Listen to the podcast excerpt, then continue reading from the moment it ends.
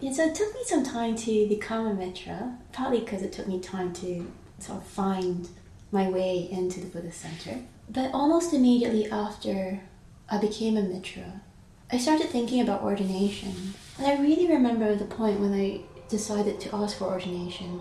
I was sitting on the bus in South London on a quite a long sort of bus journey, and I was talking to somebody, and I found myself saying something like, "Well." I would like to get ordained, but you know, I just want to have my career first. Um, and then when I'm done with my career, then I will get ordained and really commit to Dharma life and Dharma work.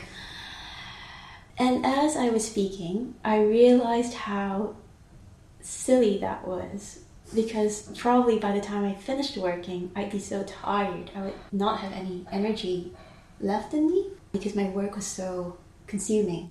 I'd be thoroughly burnt out, and then where would I get that energy to pursue a Dharma life? You know, in a way, the best years of my life will be spent.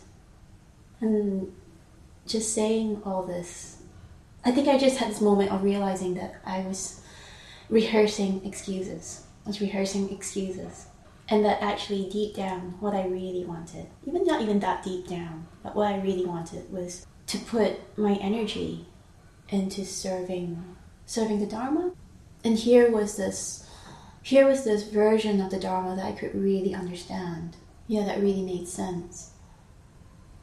In a way, when I was growing up, what we practiced as Buddhism at home was ethics and reverence, I guess. Yeah. So ethics and then making offerings, doing puja.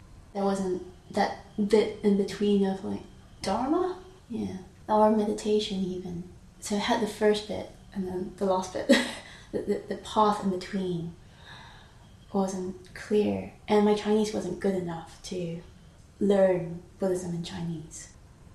I think coming to Triratna, suddenly there's a translation that I could really understand.